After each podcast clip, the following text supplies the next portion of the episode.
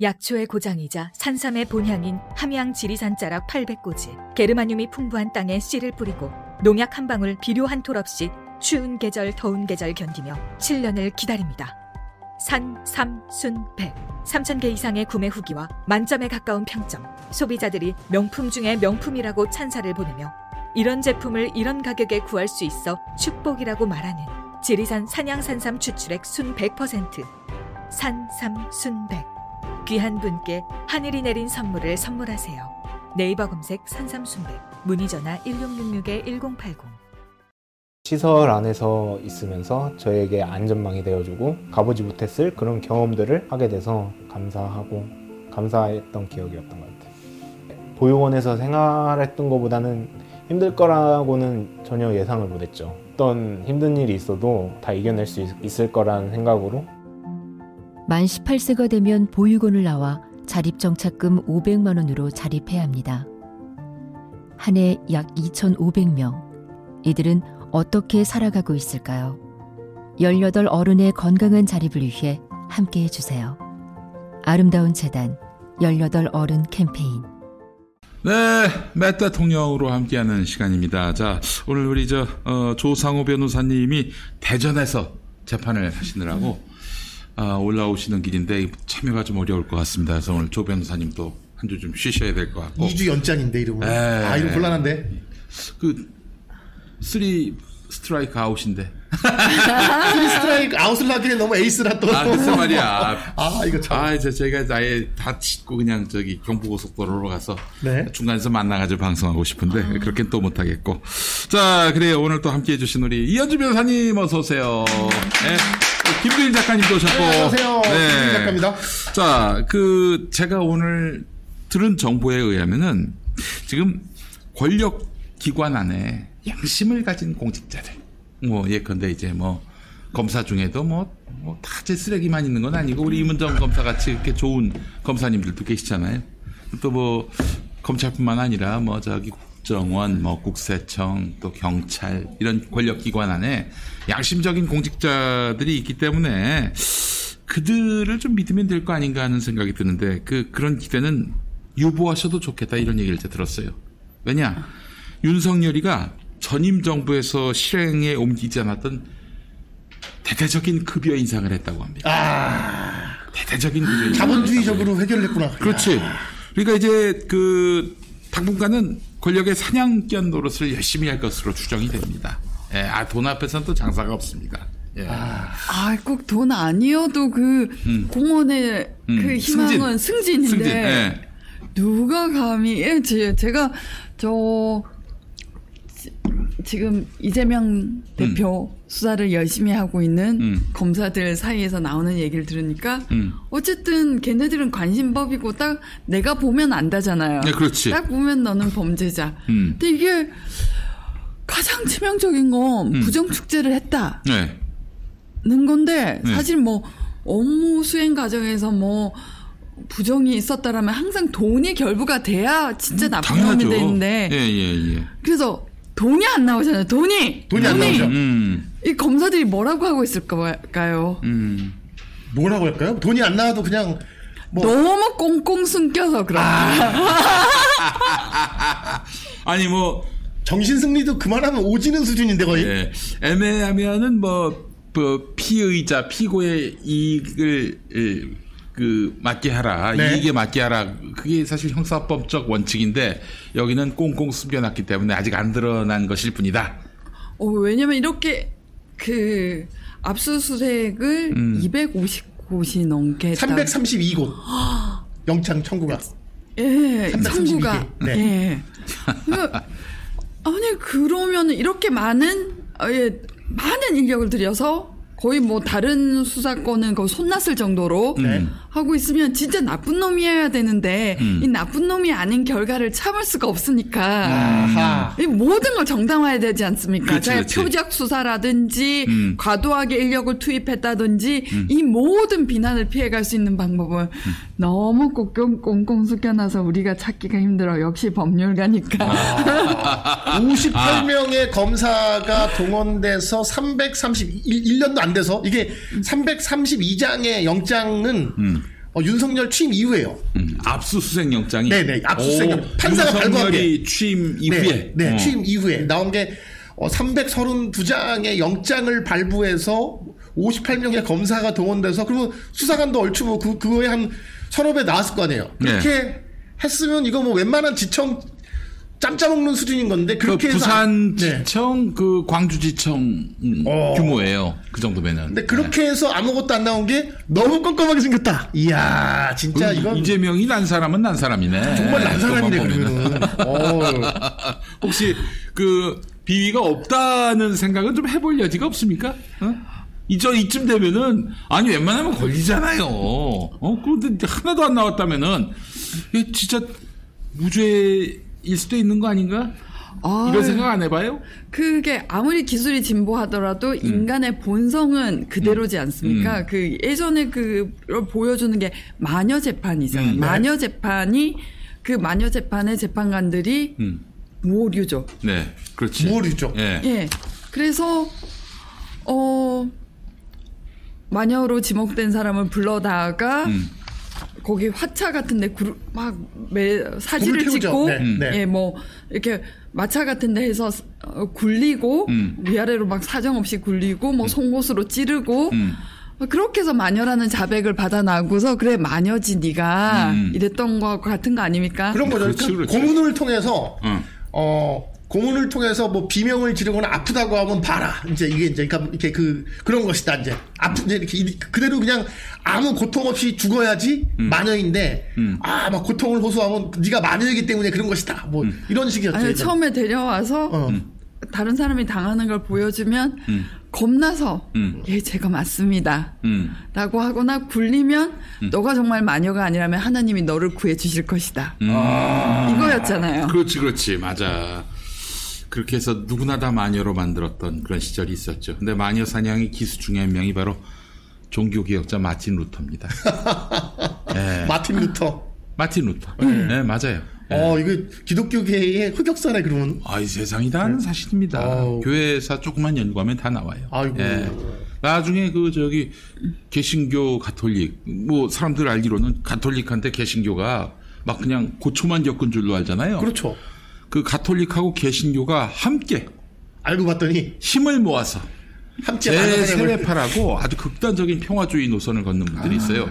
제세례파를 막 죽이고 그랬었어요. 야 세례 그렇게 좋아하냐? 그러면 한번 그 물에서 한번 어 세례 받아봐라 해가지고 그냥 물에서 강에 던져가지고 익사하게 만들고 야, 참 그랬던 그랬던 그 개신교고 또 가톨릭이었습니다. 그랬던 개신교의 어떤 그 기법이 현재 검사들한테 와서 그냥 나올 때까지 계속 저놈을 줄이를 틀어라. 뭐 네. 이제 그래서 이 얘네들이 그래서 암묵적으로 그런 것도 있는 거 아니에요. 야, 그 계속 터는데 말이야. 이쯤 됐으면은 어 정말 네가 어그저 이쯤에선 결단을 해줘야 되는 거 아니야? 결단이 바로 극단적인 결단. 네.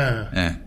그러니까 죽으면은 모든 수사가 멈추잖아요. 그 저기 무죄라고 결론 내리기는 어 무혐의로 결론 내리기는 검찰이 부담스럽고 또 쪽팔리니까 계속 괴롭히는 거예요. 그렇죠. 그러니까 스스로 끝까지. 목숨을 끊게끔 스스로 목숨을 끊으면은 어쨌든 수사는 멈추는 거 아니겠습니까? 자기들의 위신도 서고 자기들의 위신을 세우기 위해서 그 죄 없는 사람을 이제 어? 사지로 모는 이런 야만적인 검찰의 행태를 우리는 그동안 지켜봐 왔습니다. 예.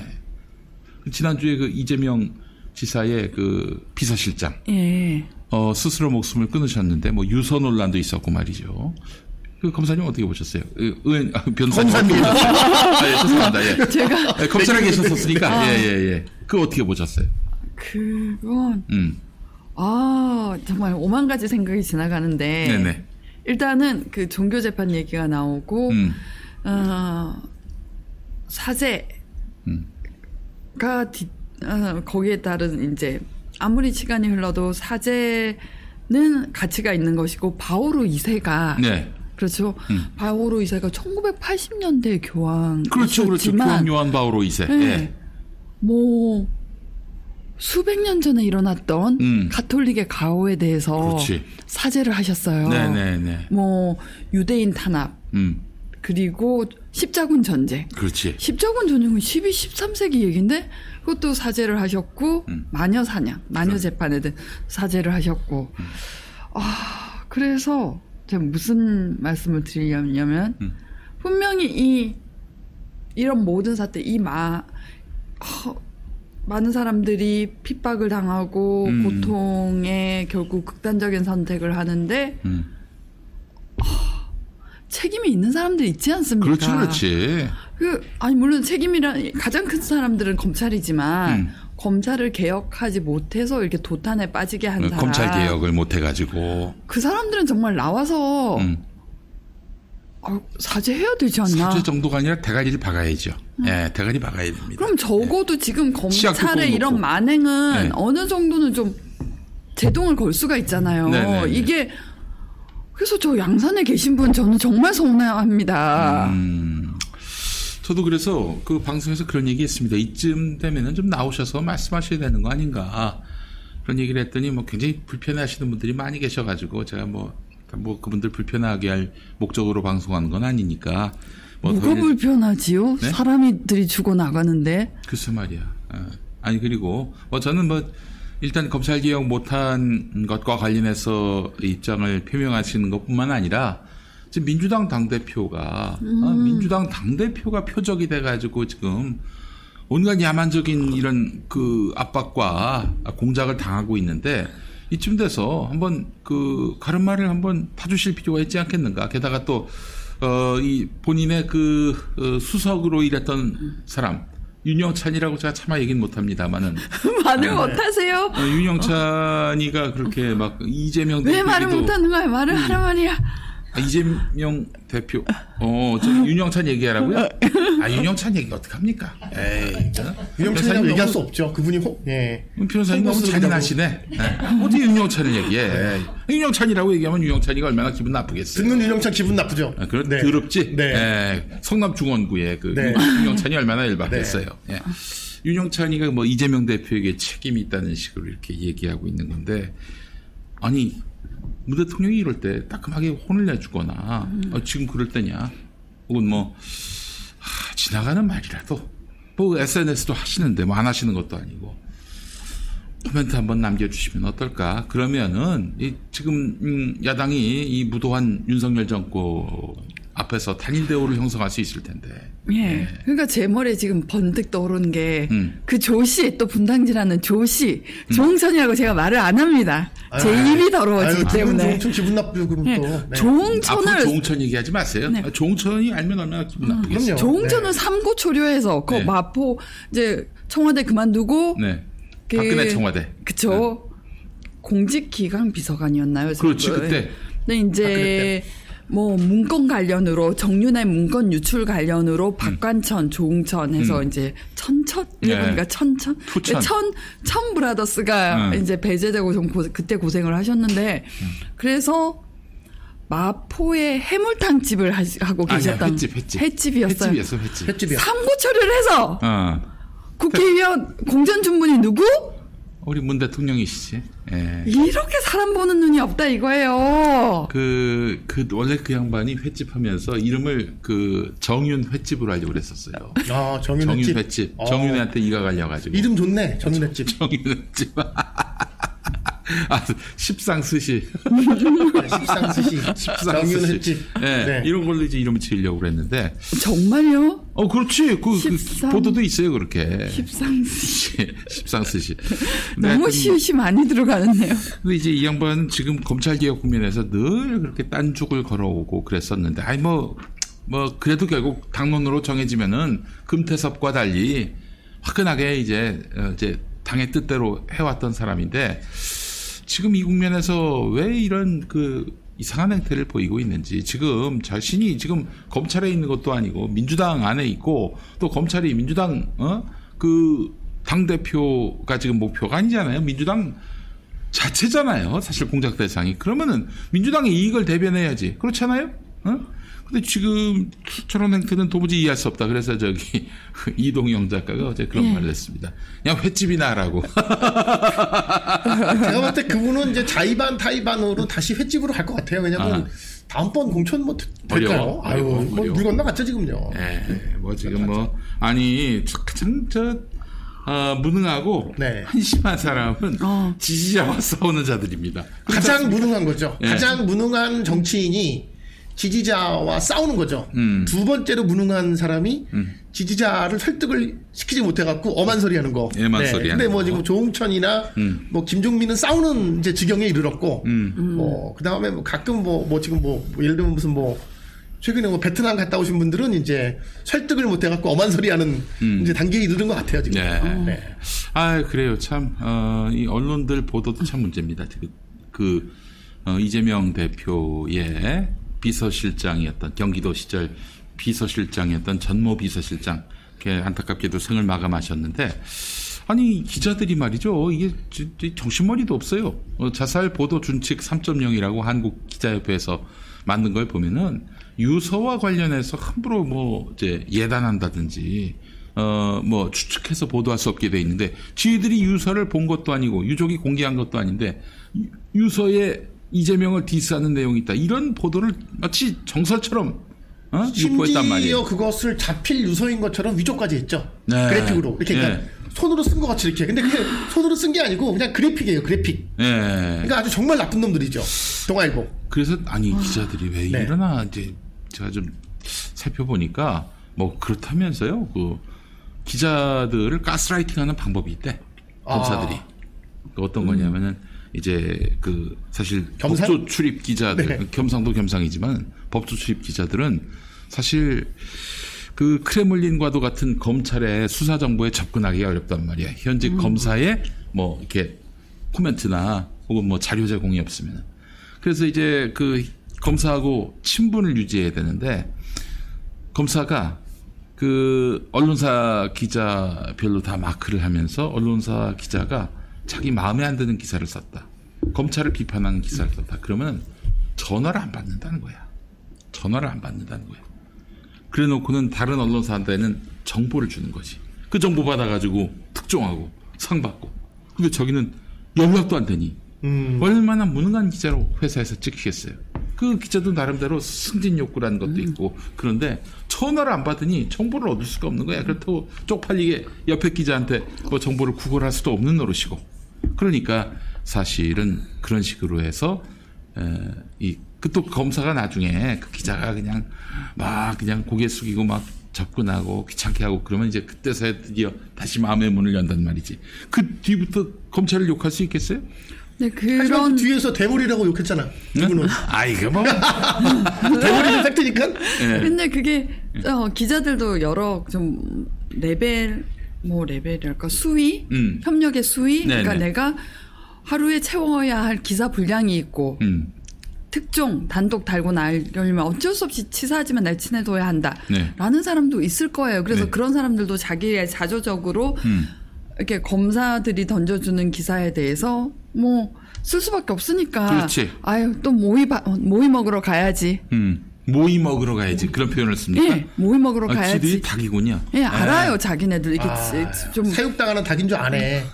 그런 사람도 있는 반면에 네. 적극 협력하는 기자도 있습니다. 그렇지. 이 처음엔 그렇게 좀 불가근 불가원 원칙 지키다가 불가근 불가원 원칙을 깨고서. 어, 지키다가 아예 이러면 안 될 것 같아. 내 이래서는 뭐 지금 기자로서 뭐 죽도 밥도 아닌 것 같아. 그래서 아예 그냥 밀착해 버리고. 네, 그래서 어떤 거냐면은 기사만 받는 게 아니라 자기가 보답도 하죠. 그 그렇지. 인사 시즌이 되면 하마평, 응. 그 자체 하마평인데 아, 그렇죠. 그렇지. 그리고 이, 사- 이 검사가 하는 수사에 대해서는 굉장히 홍보를 하면서 음. 예 그렇게 공생관계가 생기는 거고요. 음, 그러니까 그래서 이제 아무개가 지검장이 될 것 같다, 승진할 것 같다 이런 식으로 보도가 나오는 예, 거야. 그래서 그래서 김우곤이 대검 김우곤 검사장이 예. 대검 대변인이었거든요. 네네. 그래서 기자랑 굉장히 친분이 두텁겠죠. 네. 그래서 지금 방통위 예. 뭐 신임 방통위 위원장 아 그게 김우곤이 그게 네, 지금 그게 하마평에 오르는 예, 분 있죠.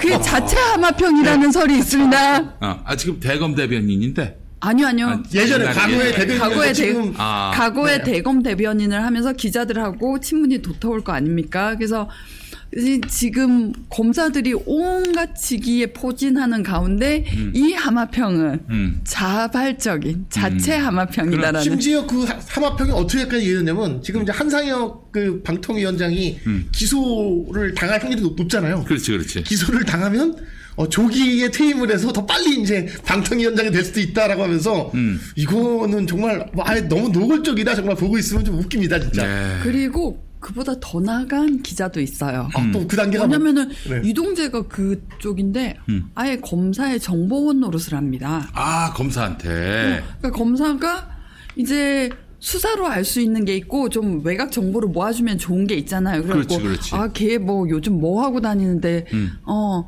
그러니까 그게 취재도 되고 수사도 되는 거죠. 음. 그래서 아 그 뭐 이 사람이 이러고 있다던데 좀 알아봐 좀 알 수 있나 이러면 이제 취재해서 자기가 쓸 거는 쓰고 음. 뭐 기사로 킵할 건 킵하고 아 뭐 기사로 하기엔 부적절하지만 풍문이나 이런 게 들으면 검사한테 전해줍니다. 음. 그럼 그게 수사 실마리가 돼서 들어갈 수도 있어요. 그러면은 그 기자는 그 정부 수, 검사의 수사 정보원이 된 기자는 음. 검사하고 한 몸이죠. 한 몸이지? 예. 그러니까 이동재와 한동훈이지 뭐. 그, 그 사건을 바라보는 눈, 그 사건이 수사 중이든 재판 중이든 그 눈이 그 사건을 바라보는 눈은 검사의 눈이죠. 검사의 눈으로 기사를 쓰는 거죠. 그렇게 되면. 음. 아, 알겠습니다. 저, 이 참. 그러니까 그 이동재도 기자가 아니고 한 한동훈의. 정보, 정보원이었어요. 정보원. 그 저기 제보자 X 그분한테 찾아가 가지고 유시민에 대해서 어, 뭐 하여간 불리한 진술을 해주면은 한동훈이가 봐줄 수 있다 이런 식으로 얘기한 사람이 그렇죠. 한동훈은 자기가 가서 얘기할 수 없잖아요. 그렇지. 그렇다고 수사관을 보기내기에도 그안 되는 그렇지, 거죠. 그렇지, 큰일 나지. 기자 보낸 거죠. 그래서 야, 한동훈이 또 나 고발하는. 아니 이게 그동안 드러난 게 그러니까 검언 유착이 그렇습니다. 검언 유착이 검언 그거죠. 유착이에요. 예, 정말 참 부끄러운 일이고 그렇기 때문에 이거는 사실 검찰 개혁은 언론 개혁과 결부될 수밖에 없다. 그래서 그 SBS가 목동에 있을 때 음. 목동에 어느 그 목동 SBS에 있던 임모 기자를 음. 야, 임찬종. 아니 목검이라고 불렀잖아요. 목동의 목검. 목동 검사님. 우리 임찬종. 워낙 검사하고 찰떡궁합 목검. 목동 검사님. 아, 목검. 야, 임찬종. 유명하구나. 아니 그 한동훈 한동훈을 가리켜 로버트 케네디라고 또 빨아주던 기자. 아, 한도 저 저 저기 임찬종이. 임찬종이가 네. 아이고. 아이, 아이, 뭐 다른 건 몰라도 인물이 로버트 케네디가 아니잖아요. 그럼 일단 두발도 좀 그렇고 로버트 케네디는 네. 두발이 풍성하죠. 아, 그래요. 하지만 뭐 이제 어 이거는 뭐 이제 임찬종 기자의 취지에 따라서 음. 로버트 케네디하고 재클린 케네디가 바람을 폈다는 설이 있죠. 아. 이거 그냥 이거 그냥 뭐 그냥 그렇다는 거예요. 뭐 둘이 그렇다는 게 아니고 아무튼 뭐 그냥. 아이고 예. 고약한 비유를 하셨어요. 아유, 아유, 고약한 나 비유. 걸리는 건가? 아유, 우리 우리 다. 잡혀가지 네. 않을까. 자, 그래요. 하여튼 뭐 지금 어, 이 이번 사태를 보면서 역시 어, 이 우리 검찰은 어, 검찰만 문제가 아니구나. 예. 그 우리 언론과 함께 연결돼 있는 것이고 어, 잘 보면 아시겠지만 지난 그 이제 조국 사태 이후로 언론이 완전히 검찰에 유착돼 가지고 검찰에 이걸 대변하지 않았습니까? 어, 과도한 보도와 관련해서 이제 문재인 정부가 어? 이제 징벌적 손해배상제도 도입하려고 그러니까 막 뭐 무슨 진보고 보수고 가릴 것 없이 모든 언론 단체들이 다 일어나 가지고 반대했잖아요. 그랬죠. 아, 그자들이 말이죠. 지금 저 이 언론이 완전히 그 짓밟히다 못해서 어 그냥 그 땅에 박히는 수준까지 간 이 상황에서 언론 탄압, 언론 자유 침해 이런 것들을 염려하고 있는지 의문입니다. 그 TBS 사정 뭐 우리가 아침에도 얘기했습니다만은 TBS가 요즘 제작비가 없어가지고 고소하더라고요. 저는 왠지 좀 음. 그 상황을 보니까는 네. 제작비가 없어가지고, 그 외에 그, 거기도 직장이니까, 무슨 저기 뭐 포토샵이니, 뭐 어, 이런 것들. 다 라이선스, 소프트웨어 라이선스가 안 돼. 라이센스를 그 해서 비용을 지불하고 써야 되는데, 그 지금 만료가 된 것들 있죠? 네. 갱신을 못 하고, 그 그림판으로 쓴다. 그림판으로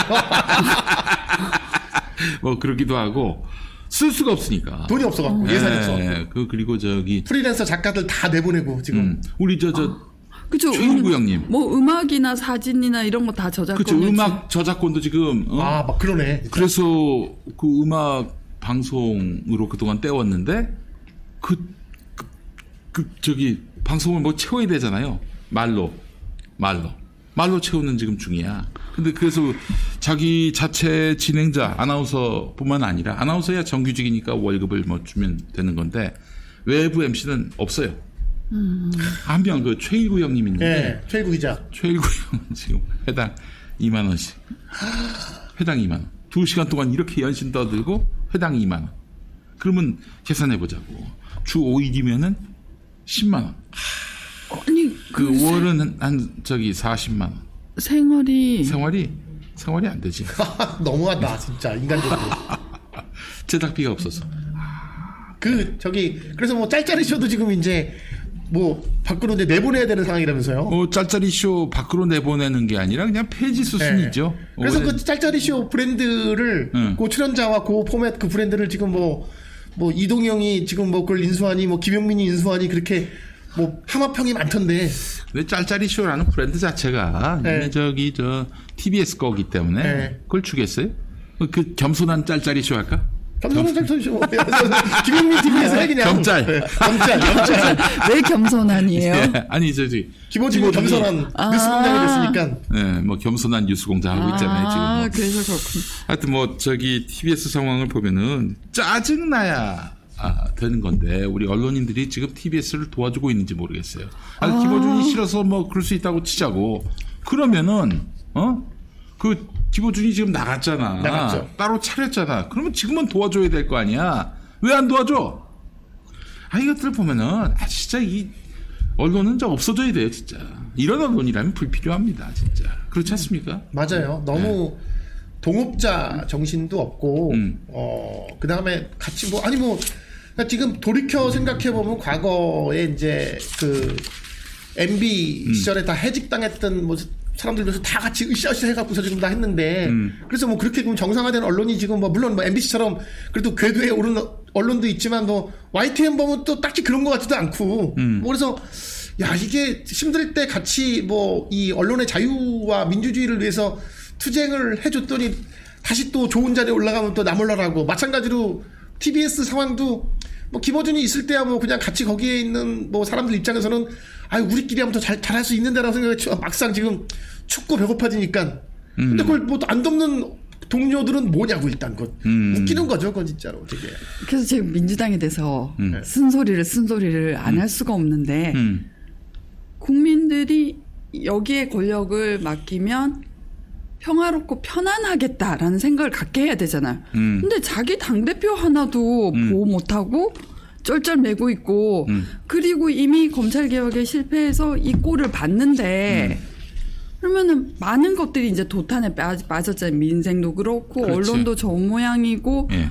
그러면 우리에게 다시 한번 맡겨주십시오라고 말을 하려면 그만한 염치가 있어야 되잖아요. 어. 책임감 있는 모습을 보여야 되고, 국, 그리고 어쨌든 국민들이, 아니, 그냥 뭐, 그, 유, 경을 심판하는데 끝나는 게 아니라 여기에 주고 싶다라는 생각이 들게 해야 되는데, 지금 그러고 있는가. 그러니까 지금 우리가 분명히 얘기할 게 뭐냐면은 만약에 이렇게 해서 윤석열 지지율이 어, 바닥으로 꺼져가지고 뭐 정권이 바뀌었다고 칩시다. 민주당이 집권해요. 그럼 지금 민주당이 만약에 집권하는 세상에서는 검찰 개혁이 저절로 됩니까? 어? 어, 그리고 지금 검찰이 말 듣겠어요? 어? 윤석열 처단할 수 있겠어? 윤석열 처단 못하면은 다음에 민주당이 들어서거나 말거나 그건 중요하지가 않아요. 무의미해요. 어? 네. 윤석열 처단할 수 있냐 이거야. 민주당이 집권만 하면 그게 가능하냐 이거야. 어, 지금 엄청나게 부쩍 커진 이 검찰 권력을 어떻게 이걸 제어하면서 바로 잡으면서 어? 다시 정상으로 돌이킬 수 있냐 이거예요. 그 능력이 있어야 돼. 그래서 제가 뭐 제가 아는 한에서만 말씀을 해야 되는 드려 말씀을 드리자면 그러니까 이게 뭐 검찰 개혁의 상징 이라고 부를 만한 그 임은정 검사가 있지 않습니까? 네. 그럼 임은정 검사를 문재인 정부 때 어떻게 썼느냐 음. 그거를 말씀드릴게요. 개- 계속 한직을 돌다가 인 그 조국 사태라고 불리는 음. 그때는 이제 마음이 급해진 거죠. 네. 이제 이제 불러서 쓸 용도가 생긴 거죠. 그렇지. 근데 그때도 검찰한테 휘둘렸어요. 음, 뭐냐면- 그 국면에서도 네, 뭐냐면은- 어, 문재인 정부가 그렇죠. 어, 그 2020년 9월의 일인데 그 7, 8월에 조국 사태가 있었고 그렇지. 이제 장관으로 임명되고 9월의 일, 일인데 음. 아 그래서 이제 검찰 개혁을 위해서 무슨 이 자리를 맡아달라가 음, 아니고 음. 어 요광 그 이제 법무부 검 뭐 법무부에 음. 있는 검사들을 통해서 뭐 실장 법무실장을 통해서 연락이 온 거는 음. 어쨌든 이문 우리가 개혁을 한다는 음. 포음은 내야 되니까 음. 이문정한테 요구하기를 지금 검찰 내부 검찰 의견을 듣자니 이대로 너를 쓰기에는 음, 음. 반대 의견이 많다. 음. 그래서 너는 지금 문제가 세 개 있는데 음. SNS 활동을 중지해라. 음. 그리고 경향신문에 칼럼 그 중단 칼럼 중단하라. 음. 그 중단해라. 그리고 지금 뭐 블랙리스트 검사 블랙리스트 관련해서 소송하고 있고 국가 손해배상 청구 소송하고 있고 검찰의 여러 간부들을 그 징계 요 아, 감찰 요청을 해놓은 거 있는데 그거 다 취소하고 치하해라. 아니 그거야 그 개인이 알아서 할 얘기지 그걸 왜 그 취소하고 치하하면 너에게 자리를 준다는 것도 아니에요. 그러면은 뭐그 정도 희생하고 내가 원하는 자리에 가서 나는 내 일을 하겠다고 그럴 수도 있는데 그 주는 자리가 아 그러면은 어 뭐 검 검찰의 감찰 기능을 위해서 연구 용역을 해- 해보도록 음. 그 과제를 주겠다. 음. 그게 뭐예요?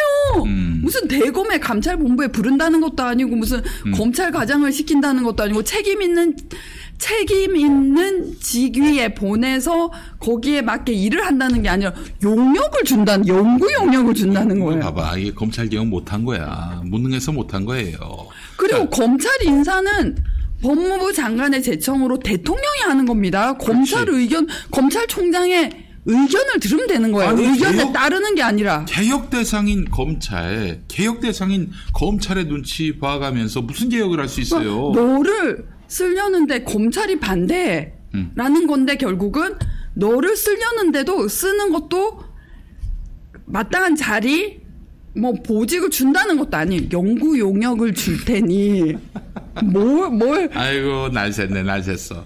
아니 이러니 검찰한테 당했고 검찰 쿠데타를 당했고 그래서 검찰 정권이 들어섰고 검찰 개혁을 실패한 거 아니겠습니까?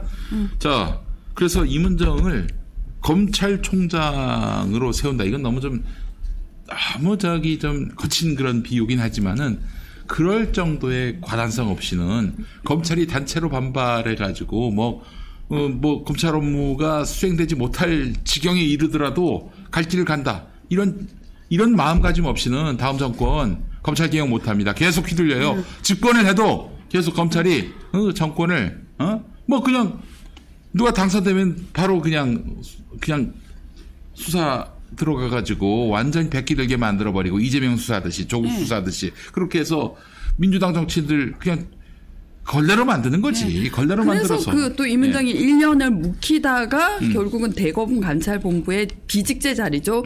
대검에 있는 감찰 정책 연구관으로 부른 거는 추미애 장관이었어요. 그렇지. 예. 근데 물론 부르, 불러주신 건 감사합니다만 그 음. 뭐 감찰의 실질화를 위해서 이제 뭐 정책을 연구하고 근데 역시 얼마나 검찰이 간악한 존재인지는 음. 생각을 못 하셨던 거예요. 그러니까 자료를 안 줘요. 자료를 안 줘. 연구가- 연구 못하게. 감찰 정책을 연구하려면은 네. 이때까지의 감찰 사례를 봐야 되잖아요. 그렇지, 그렇지. 자기네들이 워낙 아무렇게나 자료를 안 줘. 어. 자료를 안 주고 또 감찰 대검 감찰본부는 저번에도 말씀드린 것 같은데 검사들이 서울중앙지검 직무대리를 갖고 있어요. 어떤 검사를 불러다가 감찰 사안이라고 생각해서 내부 징계잖아요. 감찰은 예, 예. 기본적으로 예. 하고 있는데 이게 형사건이 될 수 있어요. 뇌물을 받았다. 어. 뭐 아니면 뭐 김영란법을 위반했다 그런 경우를 대비해서 원래 대검에 있는 검사들은 수사 기능이 없지만 수사 기소를 할 수 없지만 음. 대 그래서 할 수 있도록 그 부서만은 서울중앙지검 직무대리 어, 어, 어, 안 줬어요. 어. 수사권인데 그것도 네. 안 줬어. 그래서 이문정은 거기서도 어. 그러니까 그 불려가 어, 대검 감찰 정책 연구관이라는 자리를 지기에 가서도 자기 일을 제대로 하기 위해서 또 내부에서 싸워야 되는 이- 거예요. 칼을 줬는데 칼집만 있고 칼이 없어. 맞아요, 맞아요. 제가 봤을 때는 그래서 어, 검찰 개혁을 하는 방식은 응. 그 그러니까 예전 김영삼 때 하나회를 날리듯이 그렇지. 사실 하나회를 날리는 방식은 하루 아침에 인적 쇄신을 해버린 거잖아요. 그 이튿날 대가리들을. 아침 출근했는데 자리가 없어. 예 그런 식으로 간밤에 이제 인사 발령 내가지고. 아, 마찬가지. 그래서 이제 흔히 말하는 여기 이제 특수부, 어, 뭐 여기 지금 뭐, 그뭐 전체 뭐 2,200명의 검사들 중에서 그렇게 뭔가 진골처럼 행사하고 있는 그들 10%에 해당되는 이거를 한숨에 그냥 단숨에 다다다다다닥 이렇게 뭔가 모의와 쿠데타를 할 틈도 안 주고서 이제 그럴 수 있는데 그러기 위해서는 내 손에 흙을 묻는 것을 두려워하지 말고 내 손에 피가 묻는 것을 두려워하지 말아야 되는데 이전에 이제 그것들을 보면 뭐 지금 생각해 보면 조국 장관이 예전에 뭐 그 당시에 이제 교수 시절에 문재인 후보와 같이 뭐 했던 되게 유명한 그 영상 있잖아요. 뭐 그냥 인사권을 갖고 뭐 하면은 뭐 다 됩니다 했는데 결국은 그게 실천을 하지 못했기 때문에 그렇게 된 것이다. 뭐 뭔가 이렇게 칼을 뽑아서 날리려고 맘먹었으면 뭘 물어보고 눈치를 보는 게 아니라 그냥 뭐 시- 그냥 휘두르면 휘두르는 거지. 딱 그, 그, 그렇지. 그런 그렇죠. 같아요. 그러니까 본인의 가족들이 그렇게 사냥을 당하고 이 절체절명의 순간에서도 검찰의 눈치를 보고 검찰의 의견을 듣는 거. 거기 의견을 그냥 듣는 것도 아니고 그냥 뭐 짓거려봐. 이것도 아니고 따랐어요. 수용을 했어요. 네. 뭡니까? 그게 뭐냐면 이제 그런 거예요. 이렇게 그 역사적으로 보면은 뭐 이렇게 어떤 군권, 뭐 왕조 시대 때 보면 어떤 이 호적 세력들이 너무나 많은 사병들을 갖고 있어갖고 어 얘가 반란을 일으키면 어떡하지? 이제 그런 어떤 걱정 이미 때문에. 반란을 일으켰잖아요. 네, 반란을 일으켰기 때문에. 일으켰는데 네. 그때는 제압을 하는 거지 뭘 그 눈치를 봐요. 그러니까 그 눈치를 보지 말고 그걸 단숨에 어떤 그냥 그렇게 뭐 함정에 빠지던 빠뜨리던 아니면 그냥 하루 아침에 날리던 이 과감한 결단력들이 있어야 되는데 그게 이제 없었어요. 없었어요. 없었어요. 없었어. 네. 그러니까 천추의 한이 된 거고요. 네. 전 그래서 그래서 사실은 지금 사람들이 이 고- 검찰에서 고초를 다 겪으면서 음. 아우 운명을 달리하고 계신 거잖아요. 또 검찰 이 쓰레기 그 걸레만도 못한 인간들은 지금 승승장구하고 어? 뭐 그냥 국가요직 곳곳에 그냥 어, 포진되고 아니 그 검찰 개혁한다고 큰 구상을 해놓고 시작했다가 도리어 검찰 전성 시대를 만들어 버렸어. 검사 전성 시대를 만들어 그래서 버렸어. 그 극단적인 선택을 하시는 분이 그 뭐 검찰에게 농락당하고 사육당하는 기분일 거라고 저는 생각해요. 그러니까 그렇지. 뭐 미끼를 던져주면서 저희 고양이 데리고 놀 때 왜 흔들잖아요. 막 움직이는 아. 거. 그러니까 자기가 무슨 어 조롱감, 놀림감, 음. 걔네들 뜻대로 움직이는 꼭두각시 이걸 요구받으니까 인간으로서의 존엄성을 잃어버리는 그렇지, 거죠. 자존감을 그게 상실하지. 제일 커요. 그러니까 그 전에 한명숙 전 총리 모해 위증 사건 당시에 그 한만호 사장 그분이 이제 비망록에 적은 거 아닙니까? 그 검찰이 주는 초밥을 먹으면서 한명숙 전 총리를 그 모해하는 그런 증언을 그랬죠. 했는데 그 초밥을 먹으면서 즐거워하는 자신이 예? 너무 좀 참담했고 그래서 그 초밥을 먹는데 고기를 씹는데 한전 총리 살- 살점을 씹는 씹는 기분이었다. 그래서 돌아와서 토했다. 이런 말이 예. 있다고. 그러니까 그 앞에서 검찰의 그 검사에 가스라이팅 돼가지고 그 놀잇감이 되고 돌아와서는 그냥 벽을 치고 통곡하고 이러느니 차라리 그냥 죽는 게 낫다. 예, 그래서- 이렇게 생각하는 사람들이 네, 있는 거야. 눈앞에서 원하는 걸 흔들거든요. 네. 가석방, 별책, 별건 봐줄게. 음. 뭐 그리고 그 한망현 씨한테는 너 지금 그 가석방 음. 또 내걸었고 회사를 찾아주겠다. 음. 그래서 해- 뭐 복역을 하게 되면서 자기 회사를 음. 이름만 이제 그 누구한테 맡겨놓고 왔는데 그 사람이 꿀꺽한 거예요. 아이고. 한신 뭐, 뭐였는데 그 예, 이름이 네. 꿀꺽한 거예요. 그래서 이제 경영권을 찾아주겠다. 네. 음. 근데 이제 그럼 사실은 이성적인 판단이면 검찰이 어떻게? 음. 라고 생각할 수 있지만 너무 본인이 절실하지. 절박하니까. 절실하지. 그러니까 이게 눈앞에서 막 이렇게 탁 안기는 것도 아니에요. 막 흔들어요. 너 음. 가석방.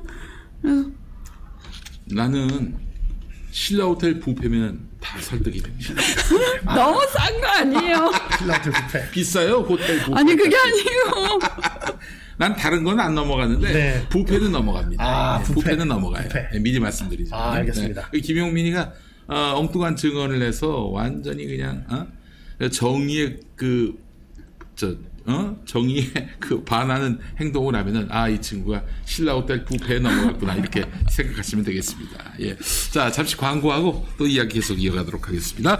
퇴소하는 게 엄청 큰 일일 거라고 생각했거든요. 근데 너무 아무렇지 않게 집이 바뀌어 있더라고요.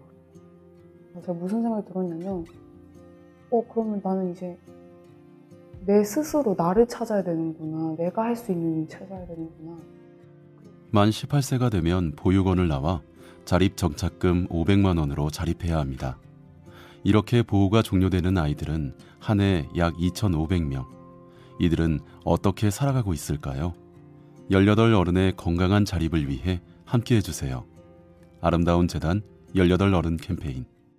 약초의 고장이자 산삼의 본향인 함양 지리산 자락 800고지 게르마늄이 풍부한 땅에 씨를 뿌리고 농약 한 방울 비료 한 톨 없이 추운 계절 더운 계절 견디며 7년을 기다립니다.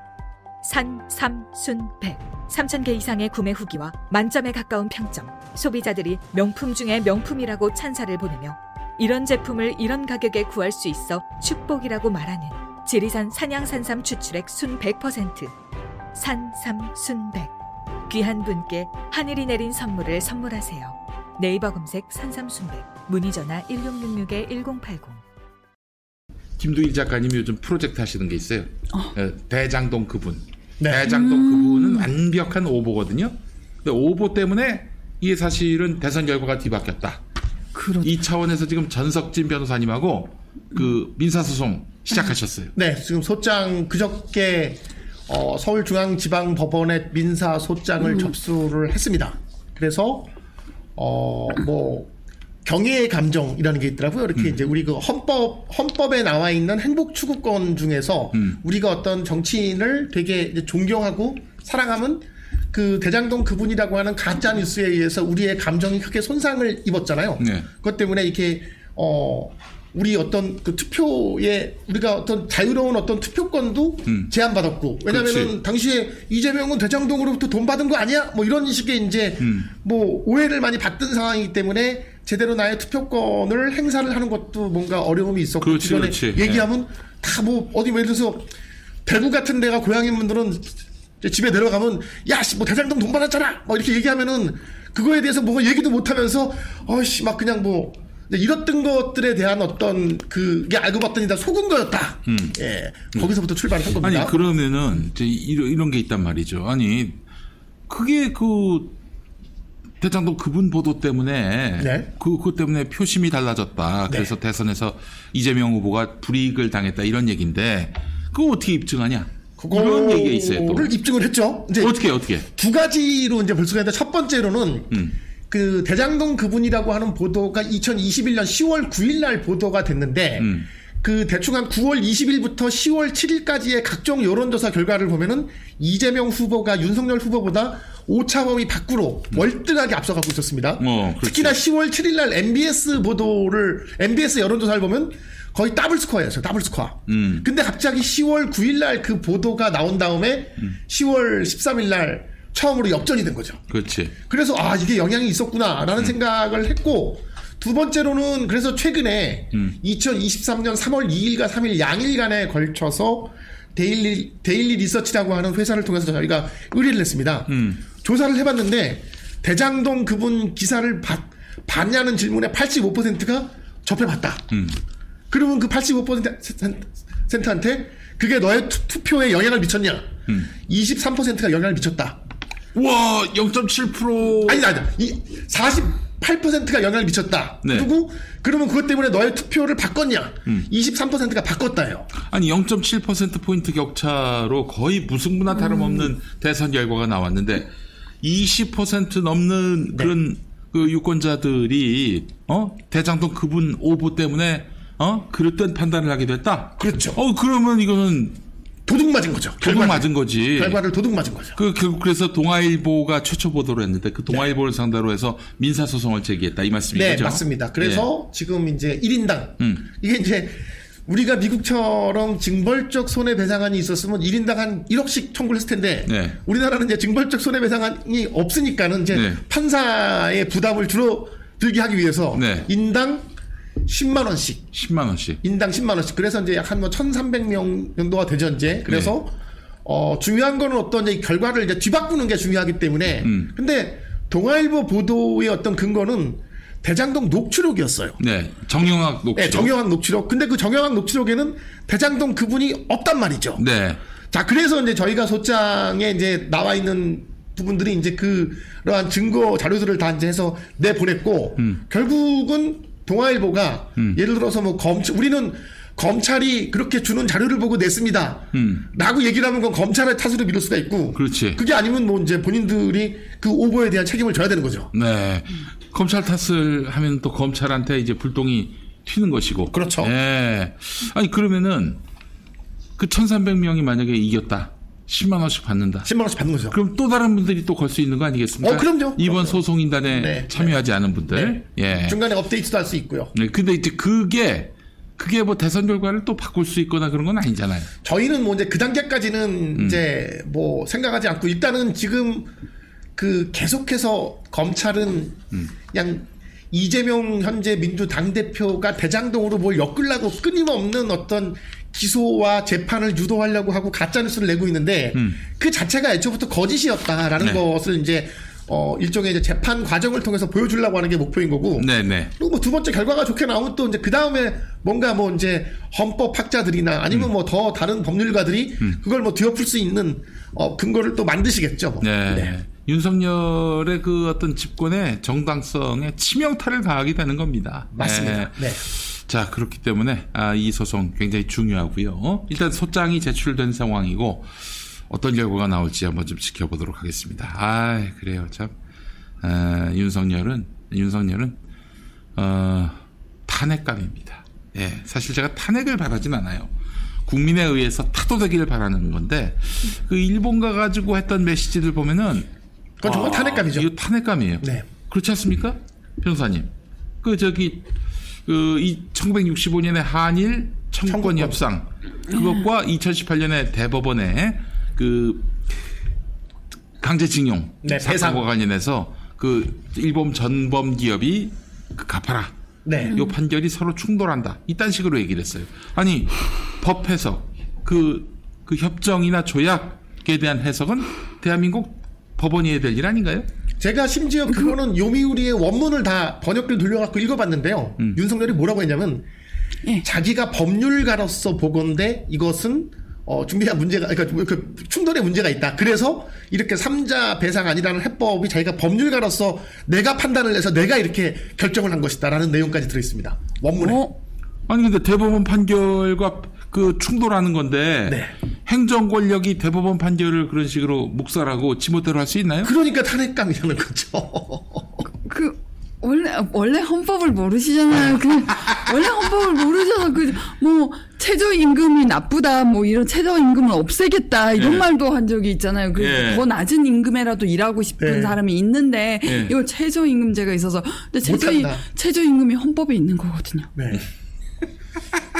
그 최저 생활 보호를 위해서 그렇지. 헌법을 뭐 저는 이게 하, 무 무지의 소치다. 상권 분립을 모른다. 사법고시에는 헌법 과목이 없나요?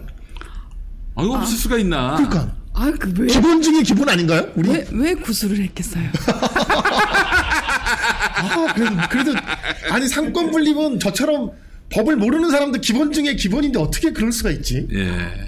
요거 저 민주당이 의지만 가지면은 요거 바로 저 탄핵할 수 있어요. 또 있어요. 그, 지금, 저는 그, 증용공, 그, 그 삼자 배상만큼이나 지금 문제가 있다고 보는 게, 그, 독도 문제. 그러니까는, 어떤 문제? 아, 그 일본의 이제 그 국가 안전 전략이라고 NSS라고 하는 문건이 있어요. 여기에서 일본은 기본적으로 일본의 어떤 적국을 상정한 것은 러시아랑 중국이잖아요. 음. 그러면 이 동해상에서 이제 일본과 러시아의 어떤 전쟁이 벌어졌을 때 어, 이 독도가 그 가운데 있기 때문에 그래서 자신들은 그 일본 NSS 이 문건에 의해서 어, 독도의 영유권을 주장한다라는 내용이 그 일본 NSS 문건에 들어있는데 그거를 질문을 했어요. 음. 그랬더니 윤석열이 요, 요미우리 그 거기 사장이 직접 와서 그렇게 인터뷰를 낸 건데, 그러니까 편집국장하고 음.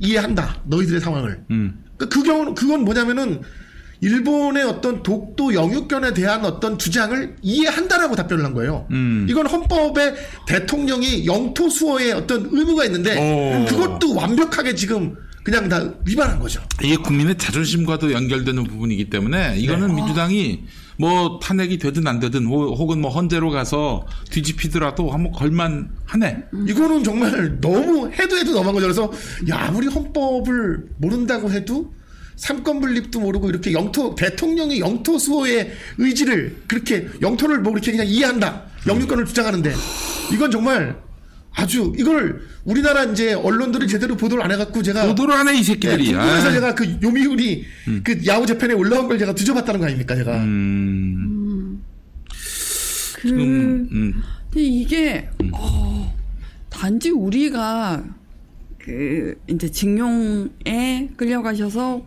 고생을 하셨던 분이 돈 받고 치울랜다가 아니잖아요. 그렇지. 그 그럼요. 제국주의 열강에 찢기고 그리고 평화를 빼앗겼던 시대에 대한 음, 우리의 그 성자를 요구하는 건데 음.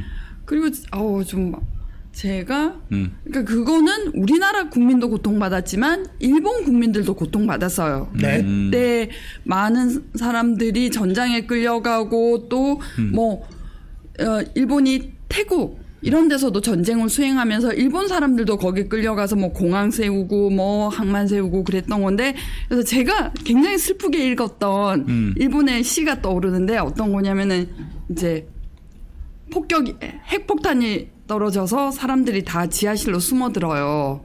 그래서 다 피 흘리고 다 신음소리를 소리를 내고 있는데 거기서 상기를 느낀 산모가 아이를 낳아요. 야, 그런. 시가 있거든요. 예. 그래서 이제 뭐 우마시멘가나 그런 시- 시인데 이제 피투성이가 된 산파가 음. 제가 제가 도울게요 하면서 아기를 받고 음. 날이 밝기 전에 그 산파는 죽었다. 음. 막 신음을 내던 산파가 무슨 힘이 났는지 제가 도울게요 하고 나서서 애를 받고는 자기는 피투성이가 된 채 해가 미쳐 떠오르기 전에 죽었다. 이런 시가 있는데 그거는 세계 평화의 의지를 부정하는 겁니다. 윤석열은. 그렇지, 그렇지. 예. 이쯤 되면 이제 국제 휴, 국제적 흉기예요. 이, 이건 대한민국의 흉기 정도가 아니라. 아, 그러니까 뭐 핵, 우리나라도 전술핵을 가져야 한다 이런 헛소리 개소리를 하는 거잖아요. 그 제가 한 가지 궁금한 게 있어요, 변호사님. 이게 민사잖아요, 지금 우리 대법원에 나온 것은. 그러니까 이제 이 전범 기업들이 여기 이 개인 어 강제 징용공 피해자들한테 배상을 하라. 이거는 제가 전범 기업이고 징용공이면 개인과 기업 간의 민사의 결과잖아요. 그렇죠. 근데 민사의 결과를 삼자가 배상하도록 이게 국가에서 강제할 수 있나요? 법리적으로? 전 이게 말이 안 되는 것 같은데 아무리 제 상식으로는 이게 아니 그 우리나라 대법원이 그렇게 판결을 했으면 뭐 우리나라에 있는 그 기업의 재산을 찾든지 아니면 뭐그 우리나라 판결문을 가지고 해외에 가서 뭐 구상권을 해외 네. 승인을 받은 그 그러니까요. 그 법원에 그러니까 그 미쓰비시의 네. 주된 재산은 일본에 가 이겠죠. 근데 일본은 우- 일, 우리나라 판결이 일본에 가서 곧바로 집행이 되는 게 아니잖아요. 그래서 음. 뭐 승인 절차라는 걸 거쳐서 그거는 순전히 민사적인 문제. 대통령이 가가지고 우리나라 대법원이 잘못 판단했어요. 뭐 이런 건데 우리나라 자기가 법률가적 우리나라. 대법원이 글러먹었어요. 네. 이 얘기. 이 얘기예요. 우리나라 대법원은 저 대법관들이 졸라 법도 모르고 잘못 판단했어요. 이런 얘기를 하는 대통령이 미친놈이네. 한마디 법률가- 미친놈이야. 이런, 이거는 뭐 법률가를 떠나서 기본적으로 미친놈이에요. 지금 대법원 판사들도 다 붕괴해야 돼요. 판사들이 정말 촛불 집회 나와야 될 판이에요 지금요. 네. 네. 근데 이것들을 이제 말하자면은 저 어? 네. 아, 이것들이 이것들이 지금 저기 이런 어, 그 권력 기관에 있는 사람들을 월급을 많이 올려줘가지고 어 지금 말 잘 듣게 지금 만들어놨다는 거 아니겠습니까? 그리고 예. 방금 전에 이제 속보들을 보면 또 음. 지금 윤석열 그러니까 이렇게 많이 다 퍼졌, 퍼졌다. 지금 일본이 요구하는 각종 첨예한 어떤 내용들은 다 뭐 증용공 문제 3자 배상했죠. 뭐 독도 영유권에 대한 NSS도 어, 뭐 이해한다고 했죠. 여기에 뭐 지금 뭐 초계기 문제도 대충 뭉개고 넘어갔죠. 그리고 어, 지금 뭐 화이트리스트 배제가 된 것에 대한 우리가 그, 어, 그렇게 제소한 거. 이것도 우리가 먼저 취하를 했어요. 근데 그러면 당연히 저, 저쪽에서 이렇게 무역 보복을 한 화이트리스트 배제를 당연히 그거를 이번에 그냥 얘네들이 풀어줄 줄 알았는데 그거 지금 이번에 아직 결론이 안 났다고 지금 아까 속보가 나왔거든요. 음, 그러면은 도대체 보통은 그러잖아요. 이렇게 옛날에 그 부한말 때 이완용이나 을사 오족들이 나라를 팔아먹으면서 음, 돈을 받았잖아요. 그렇지. 돈을 받고 나라를 팔아먹는데 윤석열은 삼자 배상 우리 기업한테 그러니까 돈을 주고서 나라를 팔아먹고 있는 그런 골 때린 현상이 지금 벌어지고 있다는 거예요. 그래서 야 이 윤석열은 정말 과거에 을사 오종만도 못하다. 음. 라는 이야기를 진짜 안 할 수가 없는 거예요. 네.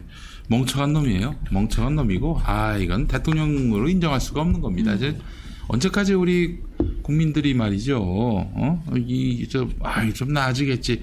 이런 안이한 생각으로 이런 그 흉기를, 흉물을 그대로 그 방치할 건지 참 묻지 않을 수가 없습니다. 그래서 그 소송이 민사 소송은 물론 해보셔서 알죠. 원고 피고라는 게 있고 음. 원고 피고 전범 기업은 원고에게 얼마를 얼마를 지급하라라고 우리 대법원에서. 확정돼서 명하, 그렇지. 명령을 한 네, 거예요. 1억에서 1억 5천 사이 하라고 나왔죠. 네. 무슨 국내 재단이 지급한다고요? 재단한테 명한 게 아니잖아요. 왜, 그럼요. 왜 갑툭튀를 하며. 갑자기. 네, 갑툭튀를 하며. 그리고 지금 이 유사한 소송이 끝나지 않았습니다. 법원에 걸려 있는 게 아홉 건이 있다고 해요. 그거 네. 어떻게 할 겁니까? 음. 그럼 대통령 눈치 안 보겠어요? 음. 당연히 눈치 보죠. 왜냐면 그 법관들 다 자기 미래가 있고 뭐 어, 이- 그 건이 대법원에서 확정되고 끝난 건도 있지만 현재 소송 중인 건도 있는데 음. 이건 정말 머리에 총 맞지 않고서야 음. 판사의 양심이 있으면은 그런 판결들은 정말 양심에 따라 이게 헌법에서 나왔잖아요. 예, 법관은 양심에 따라 판결한다. 근데 음. 그렇지. 양심이 없, 없을까봐 정말 겁이 나네 진짜. 음. 아. 제가 찾아봤더니 대법원에 계류되어 확정 판결을 기다리고 있는 음. 강제징용 소송 9건을 비롯해서 음. 그러니까 대법원에만 9건이 있고 한국 내 법원에서 다수의 소송이 진행되고 있다. 네. 음. 이거 어떡할 거냐고요. 자, 어떡할 겁니까, 진짜. 이거, 저, 어, 이 아니, 상황을. 대통령이 네. 가가지고 그 배상을 명한 우리나라 대법원 판결이 잘못된 거라고 얘기하면 언론에 가서 이렇게 독도도 넘겨줄 판이에요, 지금. 어, 흐름을 보면은. 어? 우리 어떤 그, 그, 강제징용 피해는 인권을 파괴한 행위입니다. 이거는 범죄예요. 근데 이 범죄와 관련해서 돈으로 적당히 퉁치겠다? 이런 시도를 했다가 망한 정권이 있습니다. 어? 바로 박근혜, 박근혜. 정권이죠. 네. 불가역적인 어떤 그런 화해 치유 재단 위안부 어, 이런 거 만들려다가 이제 결국에는 정권이 몰락했습니다. 예. 그걸 뻔히 보고도 어, 나는 그 경우가 되지 않을 것이다라고 생각하고 있는 것 같은데 여러분 어, 이제 뭐 결론은 다 났어요. 이제 윤석열과 뭐 앞으로 4년 더 간다. 어, 총선이 빠를까요? 윤석열 퇴진이 빠를까요? 저는, 저는 그 이전이라고 봅니다. 네, 저도 예. 요즘 이제 총선보다 윤석열이 물러나는 게 더 빨리 올 것 같다라는 예감을 왜냐하면 음. 자뭐 민생과 경제 문제 이거는 뭐 지금 팬데믹 뭐 코로나 팬데믹 이후로 지금 뭐 그 미국 연준이 계속 금리를 올리니까 뭐 아 전 세계적인 문제 오케이 뭐 그래 알았어 그 다음에 무슨 그 뭐 69시간 문제 이거야 뭐 그냥 다시 뭐 젊은 이직들 아 다시 총선 때 여가부 없앨게. 그리고 또 얘네들이 뭐또뭐 찍어주니까 그래 오케이 뭐 넘어간다 쳐. 그런 식으로 다 대충 퉁치고 넘어가지만 이 역사에 대한 문제는 기본적으로 이건 다 우리가 어릴 때부터 맨날 보는 게 무슨 그 독립군 독립운동하고 매번 3.1절 광복절 때마다 이거 무슨 막 흔들면서 그랬는데 이걸 다시 갑자기 지금 일장기를 흔들면서 3.1절 날 일본과 친일을 하는 것이 뭐 3.1운동에 뭐라고 하면 그걸 누가 받겠어요, 그거는요. 이건 정말 이제 선을 넘어도 너무 세게 한참 넘은 것이다. 네, 알겠습니다. 어, 대장동 재판이 계속되고 있는 그런 상황인데 말이죠. 그 유동규를 두고 지금 판사가 왜 말을 바꾸셨어? 여기에 지금 주안점을 두고 있다는 얘기가 나와서 야 이거 뭔가 좀 기대도 되는 건가? 뭐 그런 생각이 드는데 예, 법조인은 기본적으로 일관성이 없는 걸 싫어합니다. 아, 일관성이 그렇지. 없어버리면 예. 어느 말이 진실이고 어느 말이 거짓말인지 알 수가 없잖아요. 그렇지, 그렇지. 앞에 말이 거짓말인지 음. 뒤에 말이 거짓말인지 음. 뭔가 스토리가 있어야 돼요. 스토리가? 내가 이렇게 거짓말을 했는데 음. 뭔가 뭔가 각성이 와서 이제 바로 잡았다. 음. 이게 있지는 않는 한 그냥 너는 못 믿겠어. 어느 말이든 못 믿겠어. 음. 가 되는 게 당연히 맞죠. 음. 앞에 말이건 뒤에 말이 모르겠고 그냥 너는 너는 믿지 않아가 음. 돼버리지 너의 앞말은 채택하고 너의 뒷말은 채택하지 않겠어라던가 음. 너의 뒷말만 채택하고 앞에 말은 버리겠어 이러면 이- 자기적인 게 되잖아요 음. 그래서 말을 바꿨을 때는 스토리가 있어야 되잖아요 아 그럼직하다 음. 그랬음직하다 이게 없으면 그 사람의 음. 말은 그냥 누구 누구의 증언은 믿지 아니하고 음.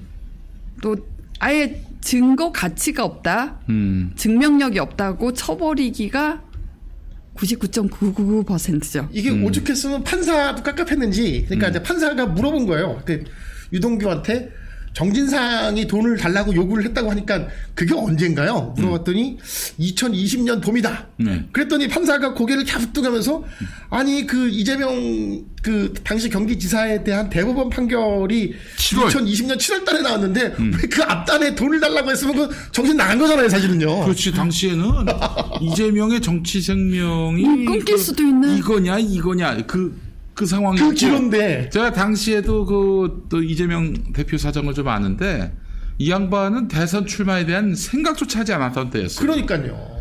죽느냐 사느냐 그 기로에 놓였는데 돈을 달라고 한다고요? 그러니까 판사가 그게 말이 되냐라고 이제 물어보면서 이제 그쪽 이제 이 반대 신문 김용 그 변호사 측에서 반대 신문을 하면서 그래서 그럼 돈 전달한 시점이 언젠가요? 뭐 대충 퉁쳐서 뭐 2020년 뭐 그렇게 얘기하지 말고 언젠가요? 했더니 그냥 뭐 자세히 대답을 못하니까 그럼 요일은 아시나요? 요일도 몰라요. 그러니까 이제 판사 입장에서 봤을 때는 쟤 뭐야? 그냥 이렇게 이제 아, 우리 검사님들이 준비가 충실하지를 못했네. 그럼 아니 그좀 약해. 디테일하게 저 짜셔야지. 그 짜지도 않고 그냥 유동규한테 어? 다 믿고 이렇게 맡기면 어떡하나? 아, 유동규도 뭐 이렇게 어? 진술이 달라졌는데. 그때 그때 말이 바뀌는데 대충 뭐 사, 4월 하순에서 5월 초순 경인데 뭐 음. 이렇게 얘기하면 아니 그런 중요한 어떤 이야기들을 그렇게 그냥 퉁치고 넘어가기엔 너무 앞에 진술이 많이 바뀌었으니까 음. 재판부도 좀 이제 껄딱지근했던 거예요. 근데 여기서 우리가 검사님들의 고충을 이해해야 됩니다. 왜냐면은 어. 자기가 스토리를 만들어내야 거기에 숙지가 돼서 응. 술술술 나오게 그렇지, 됐거든요. 그렇지. 예. 그리고 어 순간 표정이란 게 있는데 네. 사, 람들이 다른 사람의 말하는 그 태도 표정에서 0.03초로 그 사람의 거짓을 알아낸대요. 음. 망설이고 뭐 당황하고 그러니까 어, 심- 그 사람이 신빙성을 갖고 법정에서 당당하게 얘기하려면 너무 가이드라인을 구체적으로 줘버리면 음. 언제였더라? 언제 검사님이 언제였더라? 음. 라고 생각하는 틈이 생기잖아요. 음. 그거 알아챌 수 있어요. 네. 사람이 굉장히 예민해요. 음. 특히 판사들은 그걸 판독하라고 있는 건데 그래요? 그래서 검사들이 아주 상세하게 줄 수는 없습니다. 음. 몇월 며칠 어디에서 그래서 이제 네가 스토리 만들어 와. 음. 그리고 그런 필요해서 그러니까 음. 증인이 스스로 준비해서 자기가 그 스토리를 몸에 철철철철 그냥 툭 쳐도 나오게 아. 지- 그런 게 있고 두 번째는 너무 깊이 관여하면 음. 그게 불편한 말. 예 그게 너무 깊이 관여를 하면 그거 자체가 위험하잖아요. 네. 이게 완전히 서로를 믿지 못하거든요. 음. 이거 어디서 이게 검사가 이렇게 좋다라고 얘가 폭로를 해버리면, 음. 그러니까 아니 뭐 그냥 먹이만 던져주는 거죠. 그러니까 눈앞에서 흔들기만 네. 해야 되지. 이게 이렇게 되는 겁니다라고 하기에는 그 있잖아요. 메모를 써줄 수도 없는 거잖아요. 자기 네. 어, 뭐 그러니까 그 두 가지 때문에 우리 검사님들의 고충을 이해해야 돼요. 심지어 그그첫 번째 증인 스스로 자기가 만들어내서 그걸 숙지하도록 하기 위해서 음. 두 번째 자기가 스토리라인을 만들어 버리면 그거에 대한 증거가 남게 되니까 음. 근데 그 지금 말씀하신 거를 실수한 게 뭐냐면 저 그 저쪽 거- 검찰 검사들이 실수한 게 뭐냐면 유동규가 진술이 바뀌었잖아요. 음. 그럼 지- 진술이 바뀌는 거에 대한 진술 조서 그 바뀌는 내용의 대목을 자필로 쓴 거예요. 갑자기 이제 음. 갑자기. 근데 그걸 이제 그거 원래 뭐 물어보는 건지 모르겠지만 판사가 물어본 거예요. 그 박- 그렇게 네가 갑자기 1년 가까이 주장하던 내용이 지금 바뀌어서 갑자기 뭐 이게 이재명 거라는 주장을 막 바꿔 썼는데 음. 그거 종이는 어디서 나냐 했더니 검사가 줬다고. 그러니까 보통 이게, 이게, 이렇게 치는데 이렇게 수사관이 이걸 이렇게 치면서 해야 되는데 네. 자필로 막 쓴 거예요. 그러니까 이걸 어쨌든 검, 검사가 준 종이에다 썼다고. 그러니까 그것도 약간 좀 상황이 너무 좀 깨잖아요. 좀 이렇게 좀. 야, 그 검사가 불러줬냐? 이런 얘기가 또 가능할 테고요. 예. 그러니까요. 아 정말. 야, 그래. 아니 유동규가 이게 개그 욕심이 있나? 그런 생각이 들고요. 얼굴 봐서는 개그는 아닌데 어쨌든. 그 어미준. 어. 어미준이 그 한명수 전 총리의 그 증인 3명, 네. 삼인 네, 성호라고 삼인 성호. 요- 그 조련을 시켰던 사람이지 않습니까? 그렇지, 그렇지. 거기에 보면은 이런 수법이 나오는데, 그러니까 이 그 중에 3인 성호 중에 한 명은 정말로 상습 사기범. 음. 네. 뭐 쟤는 숨 쉬는 것도 거짓말이야. 해서 그그 그냥 입에서 그냥 그러니까 말이 막 아무렇게나 튀어나오기 때문에 기존에 자기가 말했던 거하고도 막 맞지 않아요. 그래서 상세하게 내버리면 진술서나 진술 조서를 상세하게 내버리면 이 거짓말은 잘하지만 기억력도 없고 머리가 나쁜 애가 법정에서 다르게 얘기하면 아. 너무 뽀록이 나니까 아, 어. 보통은 상세한 진술 조서를 받는 게 보통인데 음. 아주 간단하게 한 장짜리 음. 거의 그냥. 예, 그걸 내요. 아. 왜 내게 왜 그렇게 냈겠으며 이 지, 보는 거예요. 얘를 어떻게 써먹어야 된다. 음. 얘는 머리가 나빠. 구체적으로 해서 냈다가는 우리 완전히 뽀록나. 음. 그러니까 이 그때 그때 상황에 우리, 그냥 예, 우리 검사들의 고충을 이해해야 됩니다. 애드립으로 간다. 예, 애드립으로. 얘는 아. 애드립에 맡겨야 된다. 대본보다는 애드립에 의존해야 된다 이런. 예. 아하. 야, 근데 유동규가 무너지고 인정을 못 받으면은 그거 참 타격이 클 텐데. 어? 뭐 지금 이 유동규도 네. 지금 유동규가 자기가 돈을 준 게 아니라 유동규의 말은 어? 그 유동규가 돈을 줬다는 건가요? 그 일부는 조- 뭐 저- 이렇게 정민영한테 돈을 줬다는 얘기도 하고 있고요. 네. 그다음에 일부는 같이 뭐그 지분을 나누기로 했다고도 하고 뭐 두 가지 얘기가 다 나오고 있죠 지금요. 그 직접 김용하고 정진상한테 줬다 그런 얘기를 하나요? 정민영한테는 줬다고 하고 있고 지금. 예. 네, 그러니까 정민영을 통해서 뭐 정진상한테 줬다 뭐 이런 얘기도 지금 나오고 있고요. 지금. 본인이 직접 한게 네, 아니라. 네, 네. 직접 하면 걸리니까 이제 이렇게 한 달이 거쳐 갖고 줬다. 그 참 그 그런데 진술이 또 바뀌었고. 네. 그러니까 뭐 지금 이제 판사가 그래서 뭐 그냥 막 물어보는 거죠. 그러니까 이게 안 나오는 거예요 지금. 그러니까 김용보 원장이 언제 돈을 달라고 요구했냐고 했더니 정치 생명이 어떻게 풍전 등하였던 음. 그때 2020년 4월. 야, 그때는 아니야. 내가 정확하게 기억하고 있어요. 그때 2020년 초에 이재명 그 경기도지사가 그 새벽에 SNS 글을 올렸어. 너무 힘들다. 음. 진짜 힘들다. 재판 때문에 너무 힘들고 내가 이렇게까지 어, 이 고통을 당해야 하는가. 이 와중에 지금 대선 생각을 했다는 거 아니야. 어? 아니 이 양반이 그 그때 주말 평일에 경기도민의 한 시간은 1,350만 이상의 시간이다. 1,350만의 시간이다. 이렇게 생각을 해서 이 양반은 금요일 퇴근하고 월요일 출근 때까지 자기 재판 준비를 했었어. 그러니까 제가 지금 민- 아, 오늘 민주당 욕으로 시작해서 민주당 욕으로 끝날 것 같은데 네. 음 저는 검찰의 또 다른 보관은 네. 이 당대표를 맨날 불러대고 이러다가 신경이 분산돼서 그렇지. 집중을 못할 테고 그래서 그렇죠. 이당 망하게 만들자. 그렇지. 예, 직접적으로는 때리고 음. 이게 뭐, 뭐 이런 부패한 정치인 이미지를 뒤- 뒤집어 씌우고 나머지는 당무에 집중 못하도록 그렇지. 그러면은 민주당 의원들이 어떻게 해야 돼요? 편안 당 안에서는 편안하시게 해야지 그렇지. 이것들아 의리도 네. 없는 것들아 네. 아니 그 근데 참 너무 놀라운 게 그 뉴시스가 차기 지도자 조사를 하는데 12월, 1월 그리고 3월 조사가 나왔어요. 야 재밌는 게 이재명 대표는 소수점 단위까지 37.3 그대로 해. 오르지도 않고 내리지도 않고 물론 압도적 1등이죠. 근데 2등이 누구냐? 한동훈인데 그 12월에는 18%대 그리고 1월에는 17%대 3월에 16%대. 어머 왜 로버트 왜 로버트 케네디가 로버트 케네디 왜왜 떨어졌지? 로버트 케네디가 뭐 어. 왜 임찬종 슬프게 아니 근데 지지율이 좀 출렁이어야 되는데 이재명은 그대로야. 그러니까 지금의 이 어떤 이재명 흔들기 죽이기가 대중에게 안 먹히고 있다는 얘기죠. 그 민주당 지지율 그 저기 근데 민주당 수박들은 왜 그렇게 난리 버거지를 치는 그 거야? 자기 공천 때문에. 자기 공천 때문이죠. 그들은 뭐 내일 당장 지구가 멸망해도 그냥 그들의 관심은 공천 말고는 없어요. 근데 민주당이 무너지면 자기네들이 뭘 자기들은 또 검찰하고 뭐 그것까지는 친선 못하고 관계라고 네, 그것까지는 생각을 못하는 거죠. 보입니다 저희는. 네. 뭐 그리고 뭐 사실 너무- 대장동 그 이슈를 최초로 그 아, 세상에 낙엽이잖아요. 어, 그 낙엽 쪽에 그 윤영찬이라고. 예, 네, 윤영찬. 듣는 윤영찬 기분 나쁘겠네요. 예, 아, 그래, 네. 할수 없어. 네. 예. 윤영찬이 먼저 떠벌린 거예요. 어, 아니, 그, 그거는 그러면은 뭐, 사실 네. 자기 당대표가 이렇게 고초를 겪고 네. 이것 때문에 당무의 지장을 초래한다면은 그때 내가 뭐 그 의혹 제기는 뭐 경선 때나 했던 의혹 제기인데 그 저기 뜬 소문 갖고 얘기한 건데 그걸 갖고 막 그 뭐그 저기 어? 코미디를 다큐로 봤냐? 이런 식으로 나와줘야 되는 거 아닌가? 한마디라도 빈말이라도? 아니 그거 못하겠으면은 검찰이 야당 탄압한다. 이 한마디라도 해주던가. 야당 탄압 맞잖아. 어? 근데 지금 뭐 아무 소리도 안 하고 이재명한테 그 저기 돌아가신 분어그 저기 그분의 죽음의 책임을 지금 떠넘기고 있고. 아 이 사람 저기 이 사람은 지금 우리 편이라고 볼 수 없어요. 저는 그렇게 생각합니다. 예. 저도요. 음.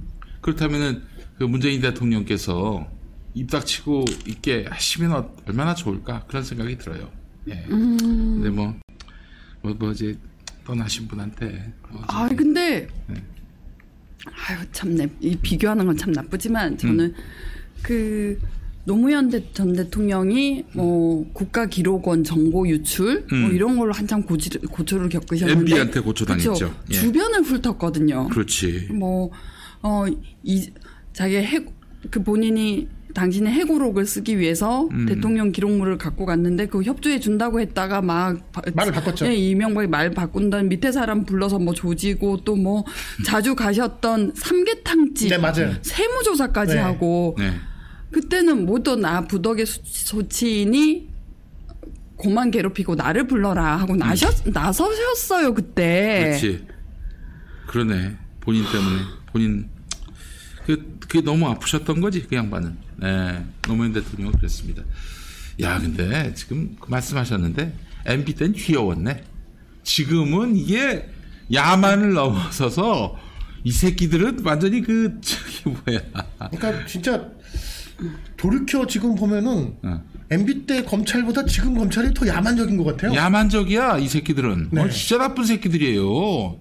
용서할 수가 없어요 진짜. 그러니까 어? 눈치라도 봤던 것 같은데 그냥 그렇게 물론 뭐 지금처럼 국민들의 수준이 이렇게 뭐 검사들의 이 이렇게 이 서초동 내밀한 곳에서 발생되는 일을 몰랐기 때문에 대충 뭐 했는지 모르겠지만 그때보다 지금은 대놓고서 우리 이럴 건데 어쩔 건데 너희가 무슨 뭐 그래 우리 했다 씨. 그러니까 오죽하면 그런 말이 나오잖아요. 그러니까 더글로리 다 보셨죠?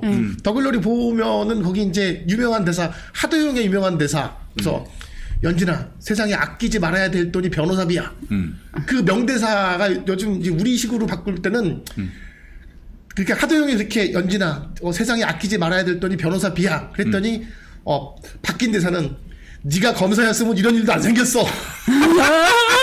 박연진이 박연진이 네가 하도영한테. 검사였으면 하도영한테 네가 검사였으면 이런 일도 안 생겼어. 예. 라고 맞받아치는 살면서 절대 아끼면 안 되는 돈이 변호사비야. 그 변호사들이 굉장히 사랑하는 대사가 됐거든요. 아, 그래요? 우리 김은수 선생님 어쩜 이런 걸 아시고 그래 막 이랬는데 그 뒤에 더 중요한 대사가 있었네. 네. 하도영이 아무리 굴지 재벌이고 그냥 뭐 에르메스 백 정도를 그냥 뭐 말 한마디 듣기 가볍게 위해서 사나? 가볍게 이렇게 사주는 사람이지만 결국은 검사보다 못한 거야. 아니, 그러니까. 검찰 개혁을 한다면서 그렇게 검찰 개혁의 큰 그림을 그리셨던 분들이 왜 그 조국 전 장관 사건 이후로는 힘이 다 빠지셔서 그 당이 모자라셨나 보다. 어, 힘이 다 빠져가지고 결국에는 그 흐지부지하다 결국 그 새끼들 기세만 높여줬냐 이거야. 그래서 이 국민들이 피곤하게 어? 민주당이 배차게 짓밟히게 만드셨냐 이거지. 그렇다면은 예, 이제 물러나신 분이 아니라 다시 플레이어로 좀 뛰실 필요가 있겠다. 제가 뭐 저기 문재인 대통령한테 압박하거나 혹은 뭐 비난하거나 그런 게 아니라 지금 아직 과제를 다 마치신 게 아니에요. 대통령 임기 끝났다고 끝나는 일이 아니라 저는 본인이 고초를 당하시더라도 그 기백 있게 윤석열과 싸워야 한다고 생각을 합니다. 그게 어, 문 대통령을 존경하고 지지했던 분들을 위해서 할 일이고 또 본인을 대통령으로 만들어줬던 더불어민주당에 대한 예의가 아닌가 하는 생각이 들어요. 예. 그러니까 임무가 아닌가 하는 생각이 듭니다. 예. 자, 뭐 저는 뭐 다 내놨습니다. 제가 뭐 이 자리에서 뭐 굳이 또 다시 한번 천명할 필요는 없겠지만은 만약에 저에 대한 구속영장 들어온다, 저는 영장 실질 심사 안 받습니다. 안? 받고 아니 나, 나 아, 시, 신라 호텔, 신라 호텔 뷔페 식사, 아니, 아니, 식사권 만난. 아니지. 법원에다가 제가 나름대로 어, 소명서 같은 걸 내서 어, 저를 구속시켜 주십시오. 저는 지금 어, 증거 인멸 아니 도주 우려가 있습니다. 이 나라를 떠나고 싶습니다. 도주 우려가 있는 사람인 만큼 저를 구속시켜 주시기 바라겠습니다. 그럴 생각이 있어요. 진짜 하면 어떡하려고 예? 구속을. 아, 구속되면 들어가지 뭐. 뭐. 그런 게 두려우니까 이 새끼들이 기세등등한 거 아니야. 이 씨발 새끼들이. 어? 존만한 새끼들이 말이야. 너 딱 붙는데. 아, 진짜 너무 열불이 확 뻗칩니다. 그래서 제가, 어, 너희들이 뭐 나를 구속시키든 말든 나는 그거 두려워하지 않는다. 뭐 그런 게 뭐, 어? 뭐 대단한 거라고. 어, 거기서 뭐 고문할 것도 아니고 죽일 것도 아니고. 어? 아이, 가겠다 이거예요. 예. 자, 그래서 이제, 에, 이런 국민들이 10명이 되고, 100명이 되고, 1000명이 되고, 만 명이 되면은 못해! 정치 공작을. 그런 게 두려우니까, 어? 그 협박할 수단으로 그렇게 구속시키는 거 아니겠어요? 예. 그리고 또 이제, 아, 하여튼 이런 국민들이 많아져야 된다고 생각을 합니다. 그러니까 사실 뭐, 그 로마가 이제 기독교를 국교로 딱 그 픽하면서 어 많이 많이 많이 맛이 갔죠. 기독교의 맛이 많이 갔어요. 권력과 결탁한 기독교가 되니까. 근데 그렇게 될 수 있었던 이유는 무엇인가? 그 당시 그 고대 근동 지방 혹은 뭐 그 지중해 있는 나라들 시- 그 고을마다 신이 있었습니다. 고을마다 나라마다 신이 있었고 고을마다 신이 있었어. 근데 기독교가 픽된 이유가? 이신저신 잡신이 막. 그렇죠. 아니 유대교를 믿는 음, 그 유대 지방 그 팔레스타인의 그 이름 없는 동네에서 그 나타났던 예수를 국교로 삼게 된 이유가 뭐냐? 유일신이라는 이유도 있지만은 아니 이 예수 믿는 사람들이 뭐 잡혀가도 절대로 뭐 어? 피하질 않아. 그래서 뭐 그냥 고난을 당해도 어, 너무 기뻐하는 거야. 고난 당할수록 그 막 죽이려고 그러면 더 좋아하고. 어? 그래서 어떤 교부 같은 경우에는 그 자기 교회에다가 편지를 쓰는데 내가 저기 만약에 어? 잡혀서 사형당할 상황에서는 절대로 탄원서 이런 거 쓰지 마라. 구명운동 벌이지 마라. 내가 순교당하는데 지장을 초래할 수가 있다. 그래서 절대로 그거에 대해서 뭐 어? 저기 뭐 구명 탄원 이런 거 하지 말고 내버려둬라. 예, 내가 아주 행복하게 순교당할 수 있도록. 그렇죠. 저희 제가 지금은 냉남자가 됐지만 음. 카톨릭 교회에도 그 얘기가 있어요. 그 뭐 신유 박해 이런 그렇지, 사건이 그렇지. 많았잖아요. 그래서 예. 양반집 아녀자가 음. 이제 뭐 가톨릭에 기일을 하면서 음, 이제 그때 처형장에 불려나와서 배교를 하면 살려주겠다. 그렇지, 그렇지. 항상 이러잖아요. 예. 그래서 이제 배교를 하면 살려주겠다. 너네 배경아 이렇게 체인지하는 거예요? 종교를? 그쵸. 이제 배- 아, 신을 부정하는 버리고 거? 음. 예 현실의 삶을 택하는 거죠. 그래서 생명을 택- 자기 생명을 택하는 거죠. 근데 너 두, 아들 둘인데 불쌍하지 않니? 그래도 걔네들 종으로 팔려가도 음. 다 살고 있는데 걔네들까지 처형 당하면, 당하면 어떡하려고 그래? 음. 라고 이제 회유를 하고 근데 그 어머니가 그렇게 얘기했다고 해요. 음. 배교자의 아들로 남기보다는 음. 순교자의 아들로 남기를 개- 그 아이들도 원할 아, 겁니다. 그래요. 그래서 망나니가 그 의연함에 뭐지 이 종교는 뭘까라고 해서 망나니 그 망나니 정말 망나니 많은 사람의 목숨을 걷어가는 그 망나니가 음. 기이했다는 얘기가 있어요. 아, 그래요. 참. 저는 그래서 그 요즘에 그 그런 그 기독교의 어떤 순교자의 정신, 희생과 헌신으로 기독교는 빛나게 되어 있는데 그 전두환 손자 네, 네, 전우원 씨를 보면서 전우원 씨. 자기 처벌 받겠다. 네. 이 일가의 모든 비리를 다 들춰내고 자기는 처벌 받겠다. 상속 이런 거 안 받겠다. 이러고 있단 말이에요. 이거 보면서 야 진짜 제대로 믿으면 저렇게 되는구나 그 생각이 듭니다. 그러니까 뭐 제가 기독교 전도하려고 그런 건 아니고 여하간 검, 검사들은 전도가 안 되나 보지요. 그 새끼들은 저기 저 김장환이가 전도하면 돼. 네. 김장환이가 어? 가지고 또 이러고 있는 거 아닙니까? 김장환이 권력지향적인 김장환이 그 김장환이가 믿는 하나님 믿으라고 하세요. 빤스 목사는요. 아 근데 빤스는 너무 좀 사실 아, 너무 좀 사이비 틱해 가지고 그 저기 좀 폼이 안 나지. 예. 아, 그래도 뭐 검사들의 어떤 성적 정체성 음. 어떤 에 보면 또 JMS나 빤스 목사 쪽이 더 아, 그런가? 그들의 문화에 더 맞, 맞을 것 그렇기도 하네. JMS 쪽 검사 도 있었다고 네. 하니까. 자, 여러분, 그러니까 저기 한마디로 얘기해서 한동훈이나 이따위 것들한테 짓눌리지 말고 감옥 가면 가는 거지 뭐. 어? 그건 다 사람 사는 데예요. 그리고 이 정권이 얼마나 가겠어? 몰락한다고. 총선 전에. 그리고, 어, 저는 분명히 몰락한다고 보기 때문에 그 윤석열 정권 때 시국 사건으로 감옥 갔다 이거는 위대한 훈장이 될 거야. 네. 아마 가보가 될 거예요, 가보가. 어? 그래서 저 그런 말도 있지 않습니까? 윤석열 정권 때 현행범이든 잡범이든 일단 감옥 갔다 오면은 얘기하기가 좋아. 어? 나 윤석열 때 감옥 갔다. 그러면은 사람들이 그 맞는 얘기 아니야. 그러네요. 80년대 나 민주화 운동하다 갔다 왔어 뭐, 뭐 그런 건가? 와 자, 여러분 이런 거 두려워하지 않을 때 우리가 검찰 개혁을 할 수가 있는 겁니다. 두려워하지 말라. 두려워하는 저 수박 새끼들 때문에 지금 뭐될 일도 안 되는 거 아니겠습니까? 어? 자기 캐비넷이 있을까봐. 에라 이 겁쟁이 새끼. 그러고 정치를 해?